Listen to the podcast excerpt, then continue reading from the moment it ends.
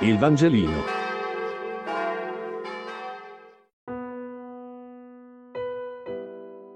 Lunedì 12 luglio. Luca 9, 37, 45. Lettura del Vangelo secondo Luca.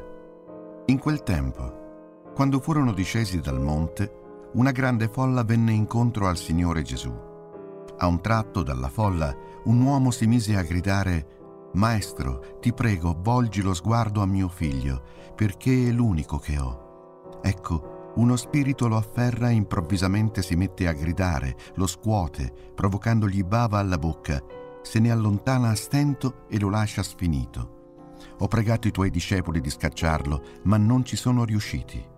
Gesù rispose, O generazione incredula e perversa, fino a quando sarò con voi e vi sopporterò? Conduci qui tuo figlio. Mentre questi si avvicinava, il demonio lo gettò a terra scuotendolo con convulsioni. Gesù minacciò lo spirito impuro, guarì il fanciullo e lo consegnò a suo padre. E tutti restavano stupiti di fronte alla grandezza di Dio. Mentre tutti erano ammirati di tutte le cose che faceva, disse ai suoi discepoli, Mettetevi bene in mente queste parole. Il figlio dell'uomo sta per essere consegnato nelle mani degli uomini Essi però non capivano queste parole, restavano per loro così misteriose che non ne coglievano il senso e avevano timore di interrogarlo su questo argomento.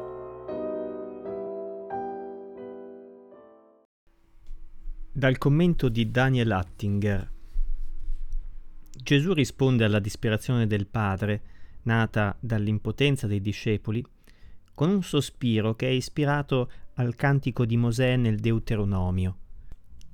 Tuttavia, in gioco non è tanto la non fede della folla o dei discepoli, ma qualcos'altro. Dopo la trasfigurazione, questo brano si colloca così, e dopo la guarigione del ragazzo, mentre tutti sono sbalorditi dalla maestà di Dio, Gesù risponde con l'annuncio della passione. Più che le azioni di potenza, i discepoli devono fissare negli orecchi l'annuncio che non capiscono perché rimane loro velato il figlio dell'uomo sta per essere consegnato nelle mani degli uomini.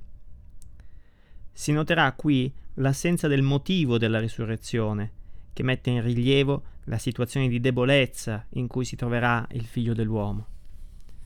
Sono certo importanti i tempi di gloriosa manifestazione, come la trasfigurazione, subito prima di questo brano, o la potenza sui demoni in questo brano ma solo perché appaia con maggiore forza il paradosso inaudito che risulta dall'incarnazione.